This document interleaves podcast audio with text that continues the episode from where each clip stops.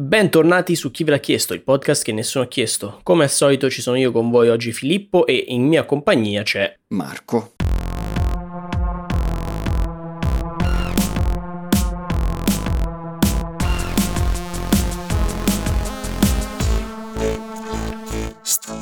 Oh, quest'oggi vi do la bruttissima notizia ormai settimanale, eh, questo è stato il trend de- ultime, dell'ultimo periodo, che eh, di notizie videoludiche non c'è assolutamente niente, fatta eccezione per due notiziole, più, eh, non so, io le ho classificate come sparare sulla Croce Rossa perché eh, la Blizzard cancella la BlizzCon questo, per questo anno e ha, ha, detto che si attrezzerà per rivisitarlo, comunque eh, modificarla per rifarla essenzialmente da zero. Non, non ho idea di cosa, cosa, abbiano in mente, forse vogliono dare via una sorta di simulazione tra gli utenti rimasti per vedere chi rimane, tipo Hunger Games, perché è l'unico, cioè ormai gli manca solo questo per come li trattano male. E, e, e la seconda notizia è che c'è stata una conferenza Sony di recente, ma proprio si parla di pochi giorni fa e niente ragazzi, cioè la Sony continua, continua a non far vedere assolutamente, non proporre assolutamente niente.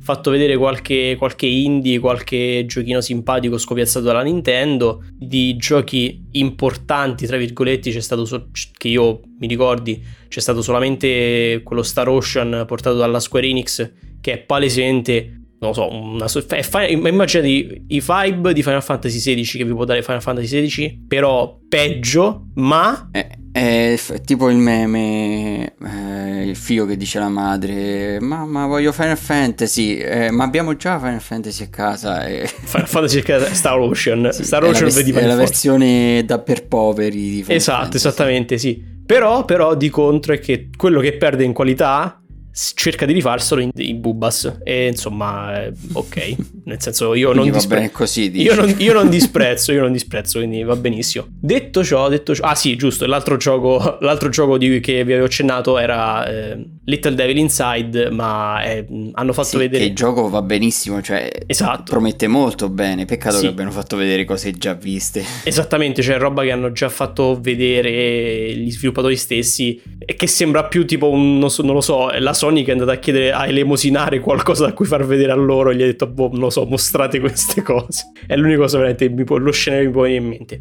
A parte questo, ragazzi, sul fronte delle news videoludiche non c'è veramente niente. Eh, mi preparo io psicologicamente. In realtà lascio... io ce l'ho una news. Qual è? Qual è? Qual è? Allora, è un leak, ma è molto affidabile, quindi lo riporto. Ok.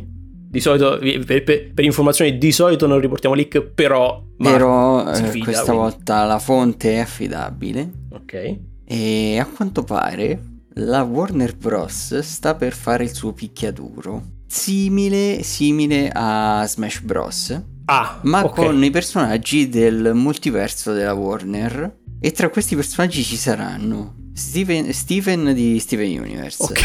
Finn di Adventure Time, Batman e Harley Quinn, Gandalf, Ma... Rick e Morty, Bugs Bunny allora... e c'è anche Shaggy. Shaggy. Oh no!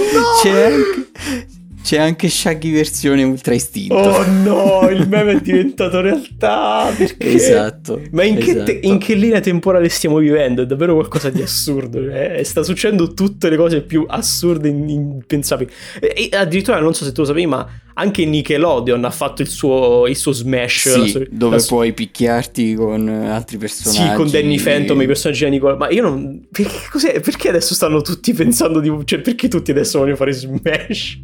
ecco. eh, a quanto pare è la moda del momento, ma, ma la Warner ha Shaggy. è vero, eh, la, ma la, la Warner, il, il gioco di, della Warner camperà solamente di Shaggy e Rick e Morty probabilmente, cioè bastano, bastano tutti giocheranno questi, questi personaggi e basta. Sì decisamente. Cioè, sicuramente non eh, sarà bello quanto Smash a livello tecnico, no, vabbè, a livello sì. competitivo, però è, magari sarà un bel gioco da giocare con gli amici e farsi Sì, le, risate le, le, le risatone, certo. Sì, Beh, ma... giocare con questi personaggi deve essere proprio divertente. Sì, vabbè, poi vabbè, Smash ha, ha, tipo titoli e titoli passati alle spalle, quindi è, è, anche normale che sia tecnicamente molto più avanti rispetto alla concorrenza. Sì, esatto. Eh, cioè, hanno, si sono affinati con il tempo. Però sì, cioè, eh, wow, incredibile. No, non l'avevo letta io questa, questo leak. Eh, spero che sia vero, solo per poi farmi le grasse risate a vedere tutto ciò che che, ne, da cui, che originerà da, da, questa cosa incredibile. Mm, e il gioco si chiamerà Multiversus. Multiversus, ok. Sì. E i leak che sono usciti sono stati buttati giù da Warner prontamente, però. Sì, ok, vabbè. Eh, Su internet eh, le notizie girano. Bene, bene, bene, mi fa piacere. Niente, io mi tengo pronto questo, questo novembre perché essenzialmente vi ricordo che il 12 novembre esce il nuovo Shin Megami Tensei 5 che sembra molto bello e poi il 19 esce l'espansione quindi sicuramente a novembre ho tanta roba da giocarmi. E mm, tra l'altro mi sono giocato anche o tuttora qualcosina. Ma ne parleremo dopo perché adesso ci sono news cinematografiche o almeno spero che ci siano ma non lo so perché io non mi occupo sì. delle news cinematografiche ci sono ci sono. Quest'oggi okay. le abbiamo e la prima notizia è che Michelle Williams e Jude Law saranno protagonisti di un horror psicologico.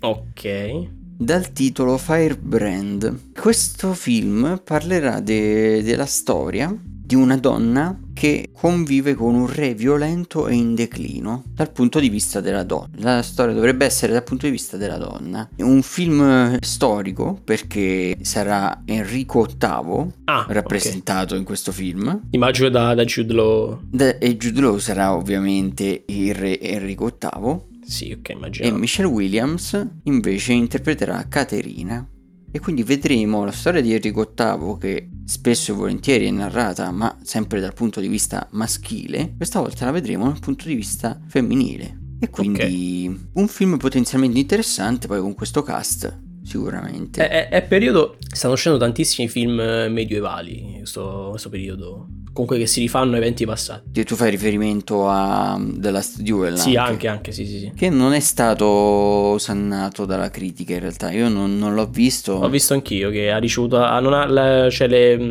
le ricezioni non sono state particolarmente positive. Esatto, ma va bene, andando oltre, è stato annunciato che la seconda parte di Dune verrà fatta, cioè l'ufficialità. Sì. Era sì. abbastanza scontato, mm. ma si sa anche già quando arriverà. Domani. No, magari. arriverà ad ottobre del 2023. Oh mio Dio, oh mio Dio, è distantissimo. Vabbè, in realtà eh sì. non gli posso manco dare, non gli posso manco dire niente perché effettivamente cioè, i film non è che si girano in sei mesi, però abbastanza distanti. No, chiaramente no, però il primo film era, diciamo, per sondare il terreno. Io mi aspetto anche la possibilità, visto che la saga di Dune è molto vasta, magari che filmino insieme alla seconda parte di Dune un qualcosa dei capitoli successivi. Magari una così serie. da avvantaggiarsi sul lavoro e programmare più uscite, perché insomma se è stato un successo commerciale molto probabilmente vorranno continuare a farlo fruttare e quindi faranno anche i film successivi. Sì. Tutto è da vedere, lo vedranno loro chiaramente in base Vabbè, certo. a quanto la produzione lo permetterà. Quanti soldi gli danno. Perché comunque è una produzione imponente quella di Dune. Sì, sì, sì. Sì, e anche quanti soldi sono disposti a investire in anticipo prima sì. di rientrare dell'investimento di appunto la seconda parte di Dune.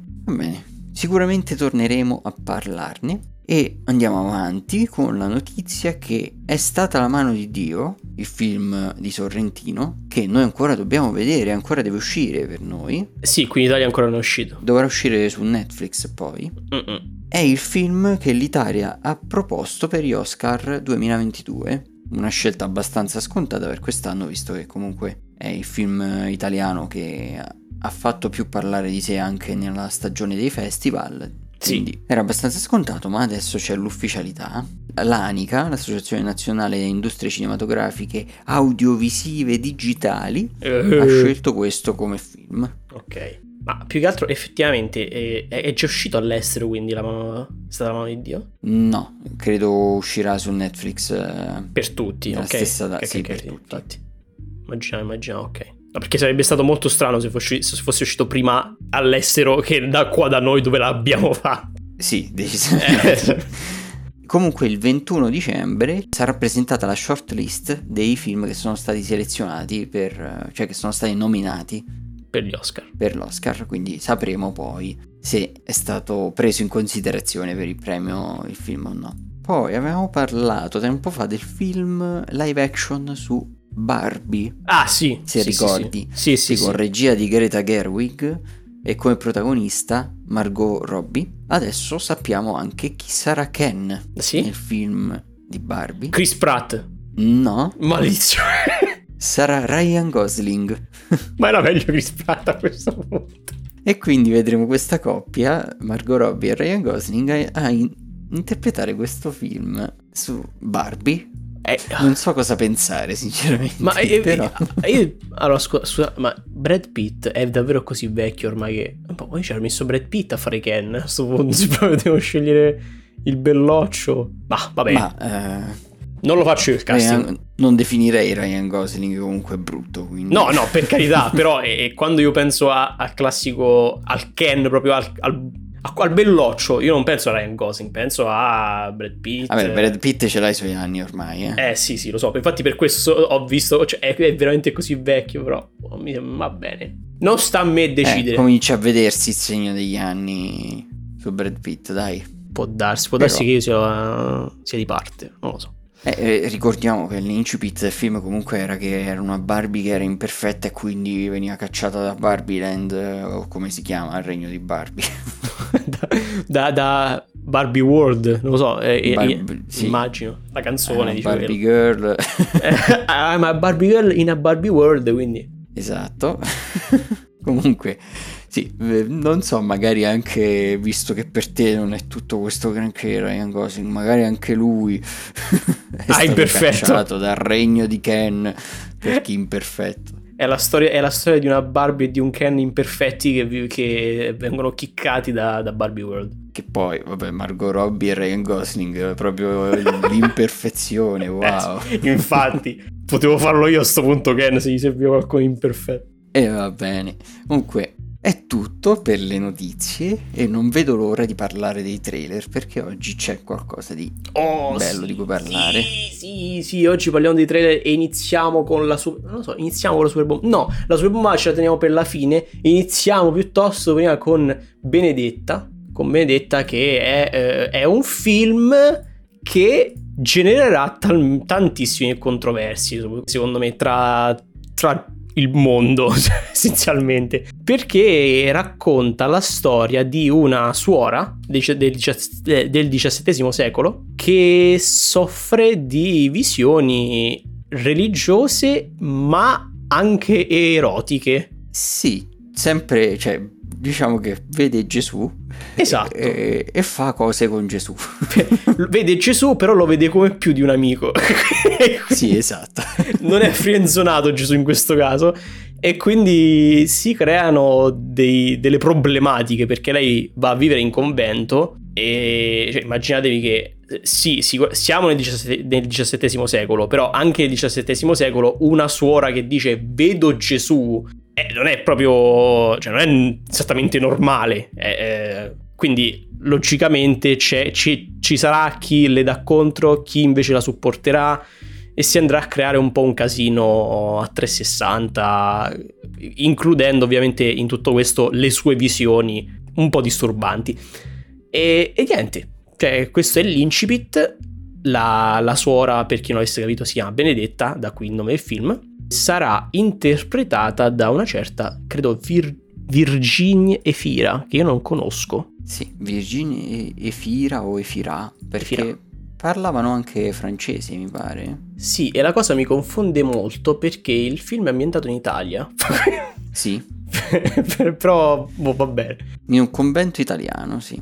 Comunque, il regista l'hai detto, sì, è Paul eh, Verhoeven. Il regista è Paul, sì, no, non l'avevo detto, è Paul Verhoeven, anche lui, importantissimo. Però, niente, cioè, di per lì, no- al, dal trailer non sembra brutto, anzi sicuramente è un cambiamento accolto, ben accolto almeno per, per quanto mi riguarda, riguardo film che trattano comunque la, le tematiche religiose o che hanno a che vedere comunque con passati, i passati della, de, della religione, ecco. Beh sì, mi immagino che in questo film si potrà parlare chiaramente di santità e di cioè, probabilmente alcune persone, soprattutto negli anni in cui è ambientato il film, perché è ambientato nel XVII secolo, alcuni potrebbero vedere lei come una pazza, altri come blasfema, e quindi sì, sicuramente sì. verterà su questo il film. Sì, sì, sì, assolutamente. Diciamo che all'interno del film si creerà un, uno spacco come sicuramente si creerà tra il pubblico quando inevitabilmente giungeranno i giudizi riguardo l'eresia di questo film.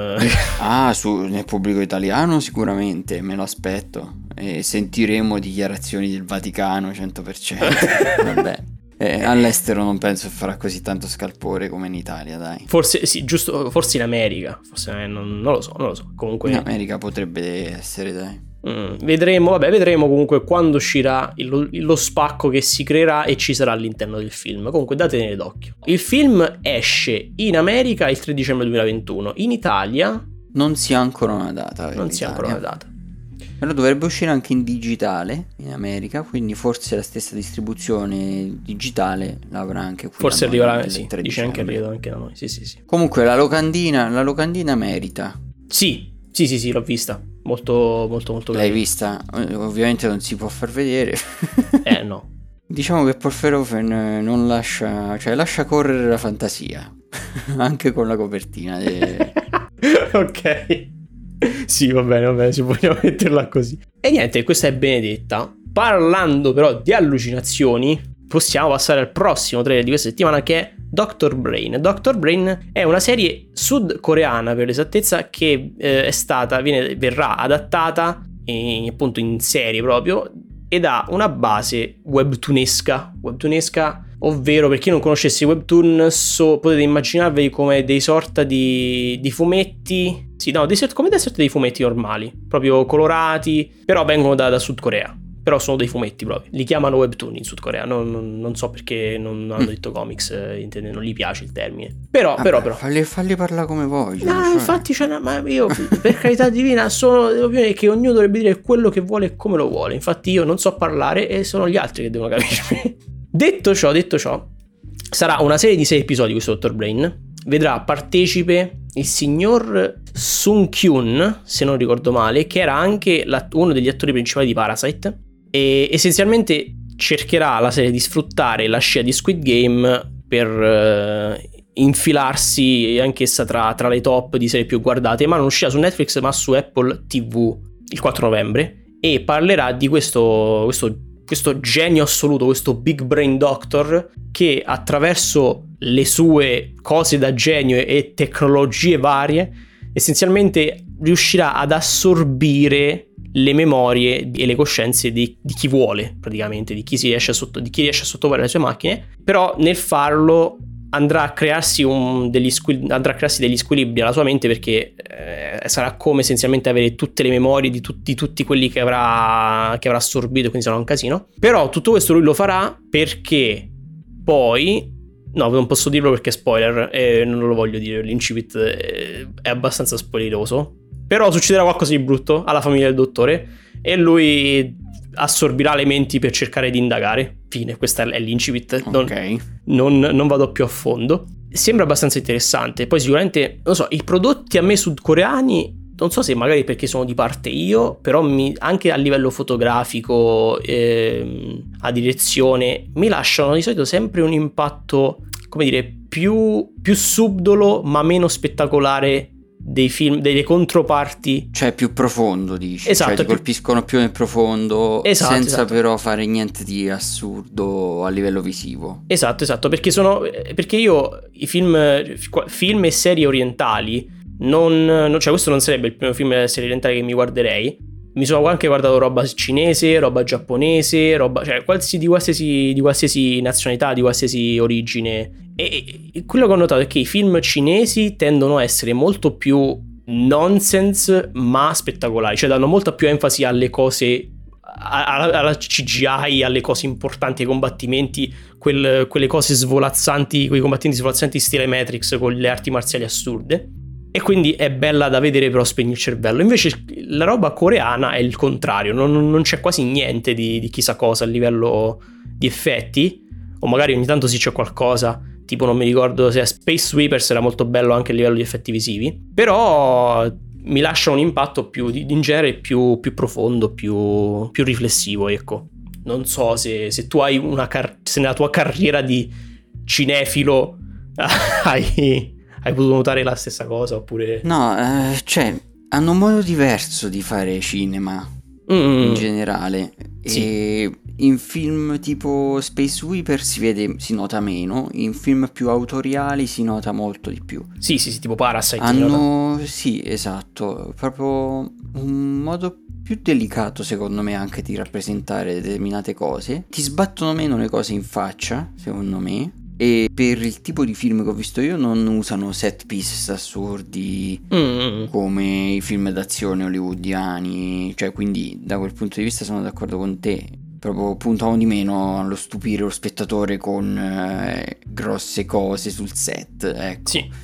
Puntano di più alle storie, ecco, e a come vengono raccontate. E a me, ovviamente, Bong Joon-ho è quello che, che più apprezzo. Certo. Vabbè, quello è quello un po' più. È sì. il mio preferito, non perché non ci siano altri registi bravi, ma è quello in cui i film mi hanno colpito di più. Spicca un po' di più, sì, sì. Che, vabbè, forse è anche perché lui è, quello che è arrivato di più in Occidente. Sì, sì. C'è anche da dire questo. Comunque, sì, ha un modo diverso di fare cinema, di raccontare storie che io apprezzo molto. Mm. Ci sta, ci sta. Ma infatti sì, sono, mi trovo d'accordo, mi trovo d'accordo sotto ogni punto di vista. E niente, cioè, eh, Dr. Brain sembra una serie promettente, un po' un peccato che sia su Apple TV, ma eh, questo lo dico io da pigro che ha Netflix e lo, lo voleva su Netflix, non, non perché Apple TV sia il male. Detto ciò, detto ciò però, ci aspetta il, il Big Bang effettivamente dei trailer che ci siamo tenuti per ultimo, e cioè Lightyear. Lightyear, ragazzi, è Sto, scusate, è che adesso uh, ho ripreso il trailer sotto mano, voi non lo potete vedere su, sul mio schermo, però in alto a destra viene, viene elencato come Toy Story 4. Non è Toy Story 4, ah. Lightyear, però mi ha fatto molto ridere. Però effettivamente Lightyear parlerà, è un film che parlerà, è animato dalla Pixar, in, in, ovviamente sotto permesso dalla Disney ormai praticamente, parlerà delle origini di Buzz Lightyear, non il giocattolo, ma proprio l'uomo a cui è ispirato il giocattolo, quindi eh, lo Space Ranger effettivo. Ragazzi, cioè, eh, c'è poco. Non so come descriverlo perché il, il, trailer è bellissimo. A parte che, come ho già detto a Marco precedentemente, hanno imbrogliato perché hanno sfruttato David Bowie di sottofondo con una canzone azzeccatissima di. Perché non mi ricordo il nome adesso? Eh, con Starman. Starman, esatto, con Starman. Ma a livello d'animazione, a livello di grafica, la Pixar ogni anno sembra che, che faccia un passo più importante dell'altro. Anche, anche con, paradossalmente, anche con Luca, magari la storia di per sé era quel che era, però anche, anche lì l'animazione era migliorata già da prima, cioè, e, e anche qui c'è un tono eh, molto meno cartunesco che sembra un po' realistico, però è comunque animato. Non so come ben definirlo, però i colori sono più, colori sono più spenti. Non so esattamente come definirlo, questo, questa, questo, questa grafica, questa però è bella, molto bella. Eh, vabbè, eh, sembra non per bambini semplicemente esatto. direi, anche a livello di fotografia, perché non punta sui colori mm. accesissimi, cose del genere. Punta su, su sembra quasi surrealismo, se si può dire così. Eh, esatto, senso... esatto, è, è un effetto strano perché è animato, però sembra realistico, ma non è una cosa brutta, cioè non è, non è, una cosa negativa, è una cosa bella, nel senso sono riusciti a farlo molto bene. Tra l'altro eh, eh, la trama non, eh, non, viene, non, ci viene detta, però eh, da quel poco che si evince si può capire insomma che questo Buzz Lightyear eh, parta per lo spazio, poi succedono cose e si ritrovi in eh, avventure galattiche strane con fantascientifiche. E, e, niente, cioè, io non potrei chiedere di meglio. E io e Marco ci siamo lamentati per diversi mesi del fatto che non usciva un fantascientifico bello. eh, anche animato e forse la, non so, la Pixar evidentemente ci segue, eh, gli piace il fatto che ci piacciono i loro film e ci ha deciso di premiare con questo, questo Lightyear. E io la ringrazio, sì, la signora Pixar. Io non vedo l'ora che, di poterlo vedere perché il trailer mi ha proprio lasciato entusiasta. Sì, sì, sì, sì. sì. Il trailer è proprio bello. E il film uscirà il 17 luglio, ma credo che sia... il 17 giugno, scusate, ma credo che sia una, una data un po' placeholder perché in realtà di per sé il trailer non, ha, non ci ha dato date, ci ha detto solamente estate 2022. Sì, esatto. E quindi niente, aspettiamo il prossimo anno. E quindi è tutto per i trailer. Per i trailer è tutto, per i trailer è tutto, abbiamo, abbiamo chiuso in questa nota buonissima di Lightyear e possiamo passare alle rubriche, in modo particolare alla rubrica del Mugio Scemi.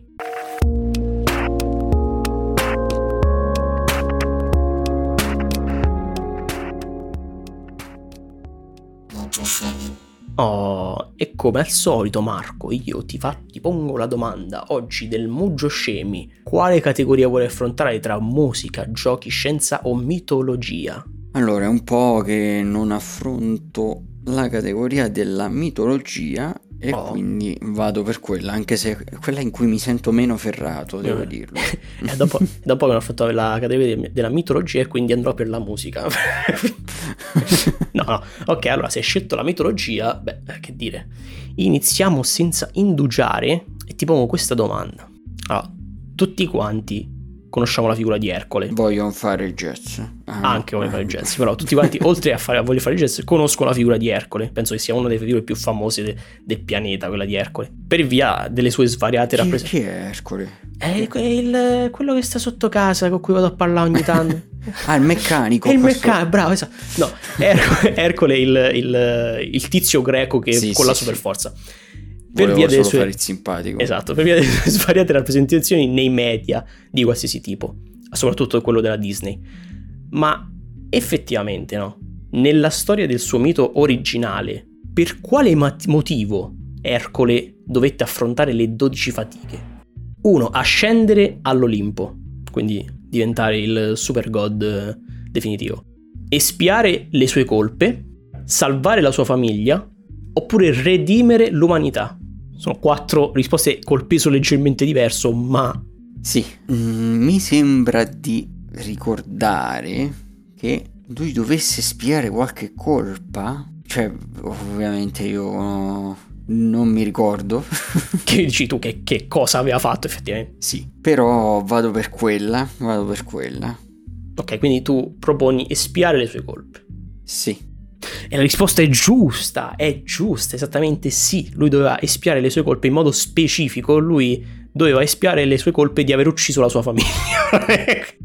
Quindi la terza opzione era un po' trabocchetto, nel senso lui non eh, poteva essere visto come salva la sua famiglia, no, perché lui è stato lui ad uccidere la sua stessa famiglia e, e gli dei... Questa particolar... cosa però non me la ricordavo. Esatto, e, e, gli, e gli, dei per, uh, per punirlo essenzialmente gli fanno affrontare queste 12 fatiche di, per dimostrare di non lo so di essere bravo a uccidere le cose credo perché cioè insomma, sì, infatti non, non, non, so come potrebbe spiare le sue colpe, però a quanto pare secondo loro avrebbe spiato le sue colpe e quindi sì, eh, la risposta è giusta, Ercole spia le sue colpe uccidendo altre cose dopo Vabbè, aver ucciso. Forse perché comunque avrebbe sofferto facendo queste... Le, le 12 fatiche. Queste fatiche, eh, quindi dai. Sì, può darsi, non, non mi fido comunque. Poi, ovviamente avevano un senso della morale diverso dal nostro gli antichi greci, quindi... Chiaramente sì. Però, però, però la risposta comunque è giusta e quindi ci dovrà essere un jingle della vittoria che poi adesso sentirete. Perfetto, perfetto. Detto questo, e con il fatto che Marco ha azzeccato la risposta, avreste potuto azzeccarla anche voi, ma soprattutto avreste potuto proporci cosa chiedere a Marco. Cioè, cioè proporci a me, nel senso che a Marco no, no, non glielo dite perché altrimenti dopo sa la risposta, se la va a preparare. Anzi, potrete addirittura scegliere il jingle della vittoria e della sconfitta se proporrete la domanda. Anche, anche certo, perché no? Tanto eh, ogni volta che lo devo scegliere io, eh, alla fine lo faccio sempre in due minuti prendendo da qualche cosa che mi ricordo, quindi potete farlo anche voi tranquillamente. E, e quindi sì, cioè proponeteci cose, fatelo, fatelo, ma soprattutto proponete anche a Marco album che adesso ce ne deve introdurre uno. Sì, perché è arrivato il momento della rubrica del consiglio musicale.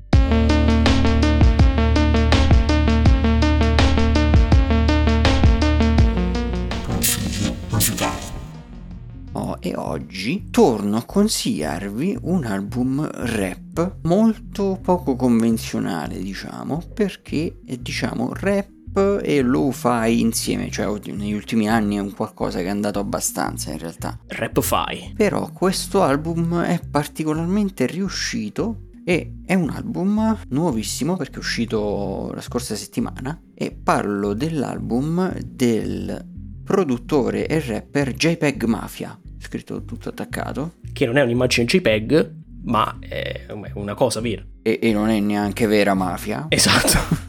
e l'album si intitola LP, col punto esclamativo finale. Quindi long play, che esatto, praticamente si intitola album. Esatto, se si intitolasse album. Esatto, infatti io ti stavo per dire LP significa qualcosa effettivamente nel mondo della musica. Sì, io non significa so, album, fondamentalmente. Okay. Sarebbero gli album di durata normale, di 40-45 minuti, la Scusa, durata eh, convenzionale. E gli, album, gli album corti come si chiamano? EP. Ah, EP. Extended, extended play invece che long play. Scusa, come quelli corti extended play? Sì. Ah, ok. ok, strano, strana cosa, però va bene.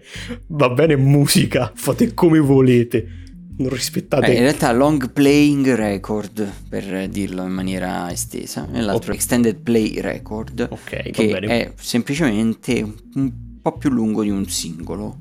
Ah, Ah, ok. okay. Il, singolo, Sotto... il singolo in genere sono uno o due pezzi. Cioè, Ho capito, quando okay. compri il CD di un singolo, sono due pezzi, al massimo quattro. Quindi... Ma già quattro siamo al limite. Okay, Lì okay. sarebbe quindi, un EP. Quindi essenzialmente nel mondo degli album musicali, nella categorizzazione esiste album, che sono vabbè, diversi, diverse canzoni poi singolo mm-hmm. che sono uno o due canzoni e poi extended play si piazza in mezzo però sì però, sì, però, però dico extended play lo, dico, lo classifico come singolo però con una, con una o due cose in più No, diciamo che nei singoli in genere si mette un pezzo inedito e poi magari dei remix okay. oppure qualcosa, qualche Ok, ok, ok. Quindi un modo versione, per oppure okay. un lato B del, dell'album che non era cioè una B-side dell'album che non era stata messa nell'album. Cioè, insomma, dei contenuti extra nel okay, singolo. Che Extended play in genere sono tutti pezzi originali. Ok. Quindi è un mini album proprio. Ho capito, che roba, che, roba, che magia. Comunque queste convenzioni sono, cioè sono appunto le convenzioni possono essere infrante. Infrante, sì. Esatto. Comunque, tornando a, a JPEG Mafia, quest'album è sì eh, rap, tra l'altro mi piace molto come è rappato, ma eh, la cosa che più colpisce di quest'album sono le basi sono molto lo-fi con una presenza di sequenze di sample molto elettronici che sono molto belli. Le percussioni anche mm-hmm. accompagnamento al rap sono molto be- belle hanno dei ritmi molto belli insomma. È un album che mi è piaciuto molto ed è raro che mi piaccia così tanto un album rap quindi ve lo consiglio parecchio sì, Marco non è un rapper, Marco è più un non rapper. Sì. e quindi questo è il consiglio musicale di oggi, è l'EP di JPEG Mafia. Oh. E quindi adesso sapete che se dovete consigliare qualcosa a Marco, magari non consigliategli rap. Comunque, se gli dovete consigliare rap, consigliategli rap strano. rap eh, che sia molto valido dal punto di vista musicale, oltre che, oltre che lirico. Ok, quindi non deve essere, non devono avere solo, non deve avere solo eh, le, le, le, words importanti, ma anche i beats. Senti, esatto, come sono esatto. anglofono.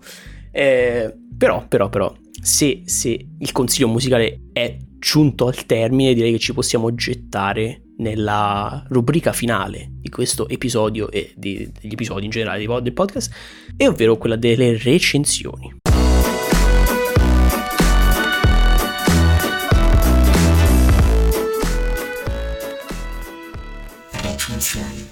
Abbiamo tempo di, di, narrarvi le recensioni. E quindi niente io adesso ti chiedo se vuoi partire se tu hai qualcosa e poi pure parto prima io come, come te lo gestire io Beh, oggi parto io perché in genere lascio partire te cambiamo cambiamo oggi, oggi quest'oggi cambiamo e, e, porto la recensione di un film italiano che ho oh. avuto modo di vedere su Prime dal titolo Il Grande Passo che è una commedia, classificato come commedia anche se è una tragedia. È drammatico anche. Oh no. È diretto dal regista Antonio Padovan e vede come protagonisti gli attori Giuseppe Battiston e Stefano Fresi, due attori che un pochetto si somigliano anche.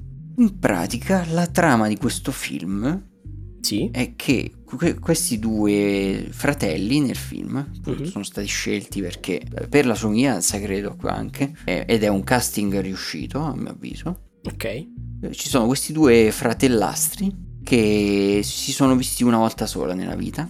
Ah, minchia. E uno vive a Roma, Mario, interpretato da Stefano Fresi, e l'altro, Dario, vive in un paesino. però, però, Mario e Dario mi fa ridere perché sono fratelli. Sì, sì. eh, vabbè, è ovviamente fatto apposta. e Mario vive con la madre a Roma, Dario viveva con il padre, adesso vive da solo, ormai sono adulti. A un certo punto Mario riceve una chiamata dall'avvocato di Dario che gli dice che deve andare lì nel paesino dove vive Dario perché lo deve tirare fuori dai guai, diciamo, perché gli stanno per fare un TSO. Ah. Perché gli stanno per fare questo TSO? Perché Dario ha dato fuoco a un campo coltivato lì eh, a fianco a casa sua praticamente perché eh, stava trafficando dentro al suo capannone, stava cercando, qui faccio un piccolissimo spoiler, ma è un qualcosa che si scopre molto presto all'interno del film, stava cercando di costruire un, un razzo per andare sulla Luna. Ah, nulla da... cioè, roba da poco, insomma. E gli vogliono in pratica fare questo TSO, mandarlo a ricevere assistenza psichiatrica. E se il fratello lo aiutasse potrebbe dargli lui assistenza quindi salvarlo diciamo dalla clinica oppure cercargli lui un posto dove stare o mettergli una badante appresso insomma. Ci sono mm. diverse opzioni per cui lui va da fratello e imparerà a conoscerlo e poi si svilupperà la vicenda. Non, non faccio altro spoiler. Comunque una persona particolare e testarda suo fratello Dario, che lo metterà non poco in difficoltà. Madonna, cioè, partiamo da un presupposto devastatissimo come storia, nel senso eh, ricevere una chiamata d'improvviso di un tizio che hai visto una volta nella tua vita e devi andargli a salvare le chiappe. Eh sì, praticamente, eh, con, con cui comunque sei legato, però eh sì, sì. entro certi limiti, cioè eh. non è neanche tuo fratello di sangue, condividi lo stesso padre con lui. Più che altro mi sorprende che l'avvocato abbia, cioè, che l'avvocato abbia chiamato di sua spontanea volontà il fratello e non abbia, non si stato pagato. Però va bene. Eh, eh. No, vabbè, l'avvocato... No. Non so se era d'ufficio, non, non, lo dice, vabbè. Comunque, vabbè, l'incipit è interessante. Cioè, sicuramente batte i cinepanettoni. Nel senso. Sì, allora, diciamo che la cosa del voler andare sulla Luna ha tutta una sua valenza all'interno del film. È molto importante, ma è è la storia che ci viene raccontata di questi. Hai capito che film è? Ho capito, questo è il prequel di Lightyear, Marco. Dai, questo, è, questo è quello è Buzz Lightyear che il fratello lo deve salvare. No, purtroppo, purtroppo non è il, il prequel di Lightyear. Comunque un film che mi è molto piaciuto, che racconta una storia anche di amore fraterno, alla Beh, fine. Certo. Che diciamo non si pone, cioè tanti film italiani puntano spesso a, a voler dare una morale, no? Sì. O, oppure... Sì, in genere puntano a parlare del paese, cioè paese Italia, intendo. Sì, evidenzia il paesino oppure la... Sì. Sì, sì, sì. Questo film invece mi sembra che voglia raccontare una storia e basta e lo fa bene. Una storia che mi è piaciuto, che è riuscita a commuovermi sul finale, ma una storia molto umana comunque, ecco, una storia in cui ci si può rivedere famiglie comunque con... Eh, Vabbè, si, si può empatizzare. Sì, cioè dove magari non c'è così tanto amore, cose del mm-hmm. genere, non sono all'ordine del giorno purtroppo. Certo. Quindi, seppur la premessa di, questo, di quest'uomo che sta cercando di costruire un razzo spaziale sia assurda, il film poi in quello che rappresenta, rappresenta non è per niente assurdo. È recitato molto bene. Uh-huh. Ma un paio di risate le strappa anche, anche se la storia è prevalentemente drammatica. Certo. Penso sia stato fatto con un budget eh, piccolo, cioè nonostante gli effetti speciali che ci sono non siano brutti, siano accettabili, non ne fa pesante uso, quindi penso che sia stato poi neanche le location sono tante, penso che sia un film che si è potuto girare con pochi soldi e secondo me è molto più bello di tanti altri film italiani che, che riempiono i nostri cinema. Sì, beh, poi alla Quindi... fine, se comunque sì. se, se, devono, se tanto si devono esplorare il rapporto tra i fratelli più di ogni altra cosa, comunque non è che ci sia bisogno chissà di quali effetti visivi, quindi è, dove, dove, è, sarà piuttosto un lavoro molto... Di scrittura. Esatto, di scrittura e anche magari delle inquadrature, queste cose qui. Quindi sì, cioè alla fine non, non richiede chissà quali CGI o roba strana. Sì, eh, più che altro appunto penso sia un film che siccome è uscito nel periodo di lockdown cioè in piena pandemia, non tanto di lockdown, è uscito in piena pandemia uh-huh. quando ancora non si era ripreso ad andare al cinema, eh, cioè si si poteva andare, ma veramente nessuno ci andava in quel periodo. Poche erano le sale aperte, sì. pochissime. È passato molto sotto i riflettori e secondo me merita un po' più di attenzione questo film. È su Prime Video, vale la pena recuperarlo. Scritto bene, recitato bene, è un film a cui do un 7 e che potete guardare veramente, veramente consigliato. Potete usare i vostri bulbi oculari e orecchi per godere di questo mezzo audiovisivo, molto bello. Sì, tra l'altro, ecco, forse questo film è anche un esempio, il trailer non era un granché di questo film, nel senso che il trailer portava fuori strada, lo faceva sembrare quasi un film di fantascienza. ecco, beh, chiaramente lui vuole costruire il razzo nello spazio, eh è fantascienza. Eh, cioè, in realtà non è per niente di fantascienza, cioè quello è proprio un pretesto per raccontare quest'altra storia che ho appena scritto, quindi non, non aspettatevi un film di fantascienza, ecco se vedete il trailer, non lo è. E questo è tutto. Ok. Vabbè, comunque, vabbè, sembra, sembra, sembra carino, sembra, sembra. Detto ciò, detto ciò eh, io non ho visto film questa settimana, ma ho, ho visto Darkest Dungeon 2 eh, che è uscito sull'Epic Store e l'ho acquisito e ci ho giocato. Allora, de... da dove partiamo? Perché innanzitutto vi preannuncio che se avete giocato al primo Darkest Dungeon non c'entra niente, cioè non c'entra, non c'entra niente con il secondo, fatta eccezione per alcune meccaniche Come che, niente? che si il sono... Il titolo è Darkest Dungeon. Eh, no, no, il titolo... Almeno, almeno il titolo eh, c'entra. Va bene, il titolo c'entra, è correlato. no, però allora ci sono delle meccaniche che hanno riportato effettivamente dal primo, però l'intero sistema delle run è cambiato perché se nel primo Darkest Dungeon tu avevi la cittadina dove spendevi risorse per potenziare gli edifici, poi ci mettevi i personaggini, i tuoi eroi a, des- a, togliersi lo stress, a togliersi i quirk, a, a potenziare abilità, eccetera, eccetera. Qui nel secondo non, non c'è niente di tutto ciò. Il, il micromanagement irritante, che per, per, me era irritante, del primo l'hanno tolto per favorire piuttosto un sistema run molto più simile a quello stile Slay the Spire, eh, comunque questi roguelike eh, che hanno particolarmente avuto successo. Praticamente tu inizi con la tua carriola barra carrozza, non so come ben definirla, è, è, una base mobile essenzialmente, una carrozza base mobile. Potete, vi fa selezionare eh, da una lista di, dei diversi eroi all'inizio 4 di essi, tu te li metti, ci fai il team, come, fai, come facevi nel primo Darkest Dungeon e parti.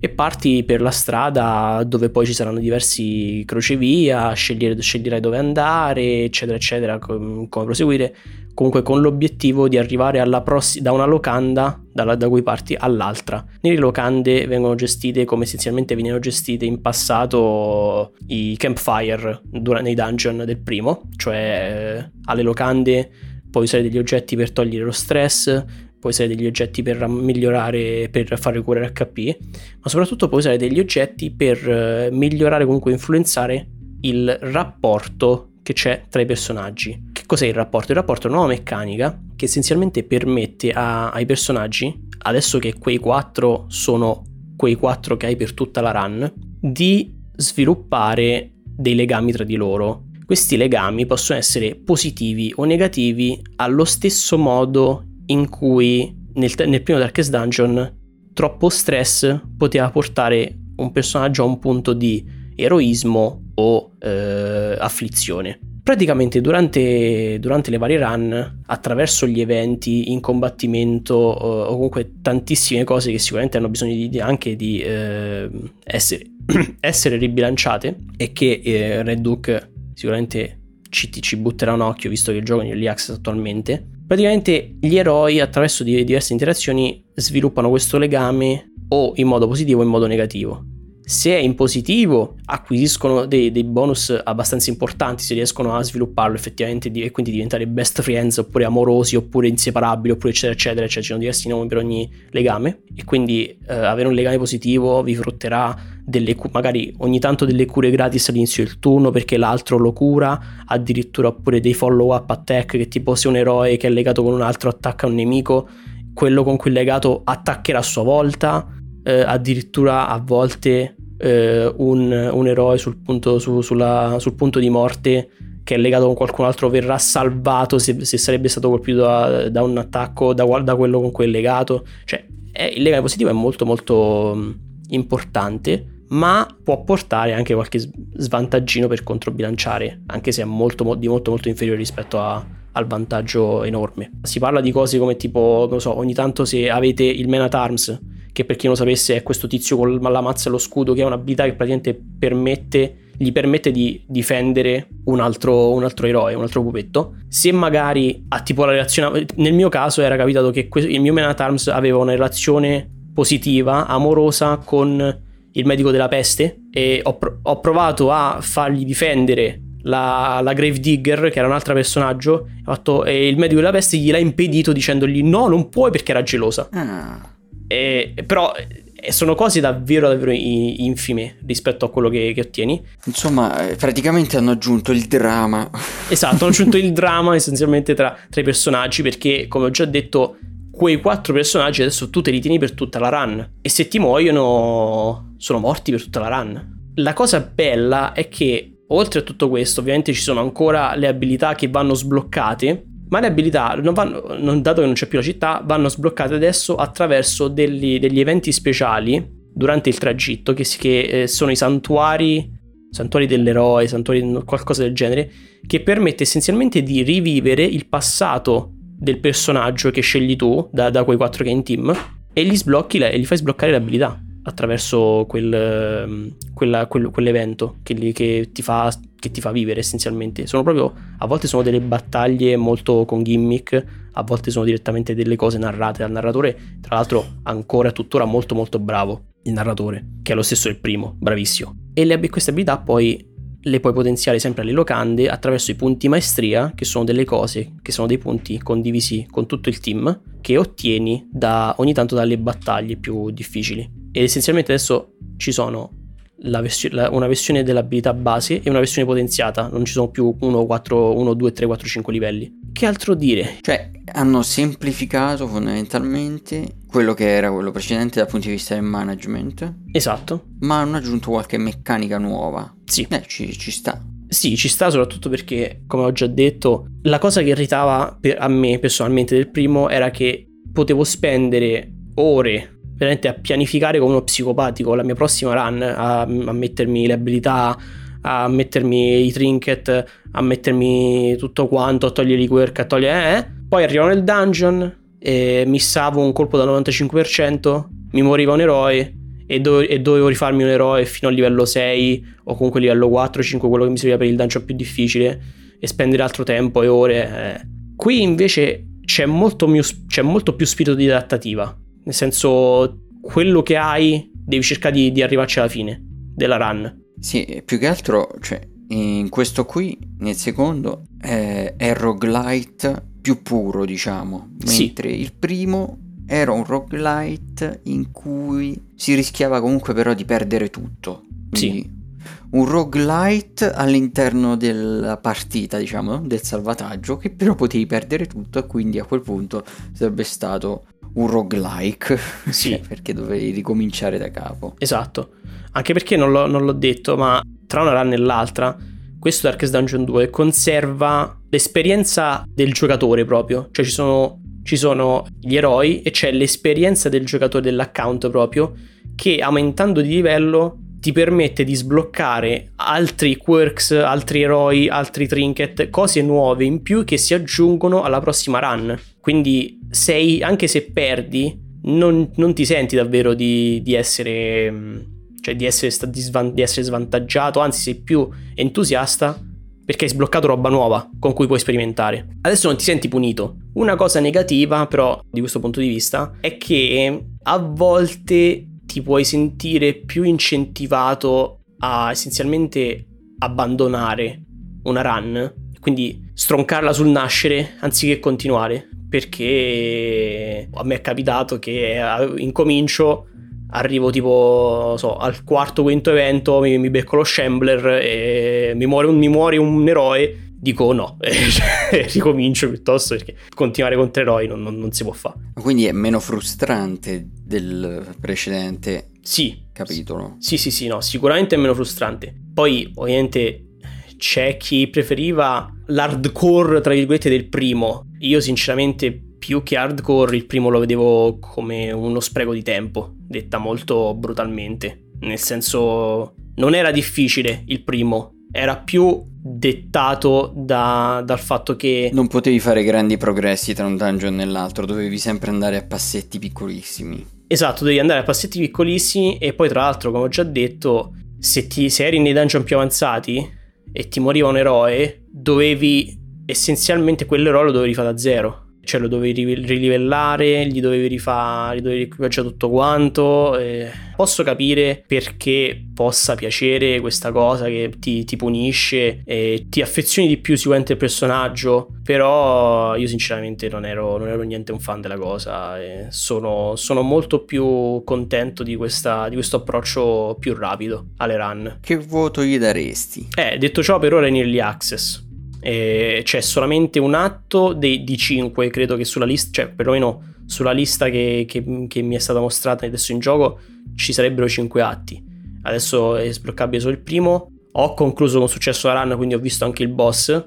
Me lo so, me lo so distrutto. E niente, allora, per adesso, per quello che ho visto, è molto valido come gioco. Eh, mm. Sta a 20 euro, 20 o 23, 23, 24 euro e tra l'altro attualmente su Epic Games questo mese c'è eh, in corso uno sconto che praticamente se avete comprate qualsiasi cosa che sta a più di 10 euro vi applica, potete applicare questo sconto di 10 euro che ve la abbassa appunto di 10 euro essenzialmente ho preso Darkest Dungeon 2 a 14 euro ed è validissimo, molto valido anche perché ehm, quando lo avranno completato, eh, la problematica che mi è più in mente, più prompente di adesso è che può essere poco bilanciato il sistema dei legami perché avere lo stress alto spinge i tuoi i tuoi eroi a essere più a inimicarsi l'un l'altro più, più facilmente. E una volta che si iniziano a tirare gli insulti guadagnano più stress che li fa che li che a loro volta li fa, stress, li, fa stressare di più, eccetera, eccetera. Quindi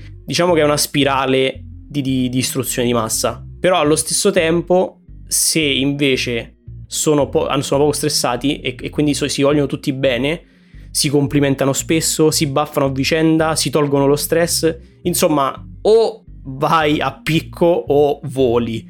Non c'è una, una via di mezzo che invece credo è quello a cui vogliono puntare loro. Cioè che magari alcuni si odiano, alcuni si vogliono bene, eccetera, eccetera. Eh, però sì, cioè, per me attualmente è abbastanza, è molto molto valido. Quindi per adesso che è in early access gli do un 7. Gli do un 7 semplicemente perché appunto devono ancora finirlo. Quindi c'è tanto da fare. È tutto però, è tutto per Darkest Dungeon 2. Se non, l'avete, se non l'avete mai visto e se non avete mai visto il primo, datemi un'occhiata se vi può interessare. È essenzialmente un roguelike roguelite con dei pupetti che dovete mandare contro errori, orrori cosmici e cercare di far sopravvivere e arrivare alla fine. Molto simpatico. E a questo punto penso sia tutto anche per l'episodio di oggi.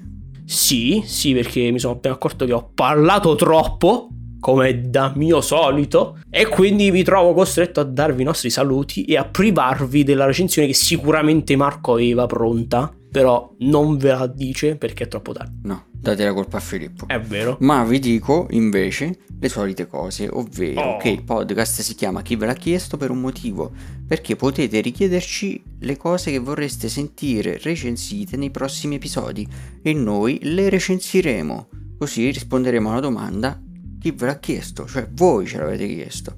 Per farlo potete scriverci su Instagram, sul nostro profilo, chi ve l'ha chiesto podcast, sia nei commenti che in messaggio privato, oppure potete mandarci un messaggio vocale su anchor.fm dove noi ostiamo il nostro podcast. Poi potete, come vi ha detto in precedenza Phil, anche suggerirci i prossimi consigli musicali e le prossime domande per il quizzone Muggio Scemi e potete trovare infine in descrizione dell'episodio i link ai nostri social, se volete avere un contatto più diretto con noi ad esempio potrete entrare sul nostro server Discord, oppure se volete ricevere una notifica ogni volta che c'è un nuovo episodio o una notizia importante da darvi potete entrare nel nostro canale Telegram e poi infine potete, se volete avere a portata di mano tutti i consigli musicali presenti, passati e futuri, e ricevere con quasi una settimana d'anticipo i consigli musicali del prossimo episodio, potete salvare sul vostro Spotify la playlist Spotify dei consigli musicali di chi ve l'ha chiesto, di cui anche troverete il link in descrizione. Yes! E questo è tutto. Questo è indeed tutto e ci salutiamo, ci sentiamo, o meglio, ci sentite al prossimo episodio. Mi raccomando, scriveteci, scri- scrive- scriveteci. Fateci sentire che ci siete. Esatto. altrimenti io parlo solo con Marco. E... Perché lo sappiamo che ci siete, lo vediamo i dati di ascolto. Esatto. Però scriveteci. In realtà vi, sto, vi stalkeriamo più noi, voi, che voi a noi. quindi attenti, attenti. Adios amici, alla prossima puntata. Alla prossima.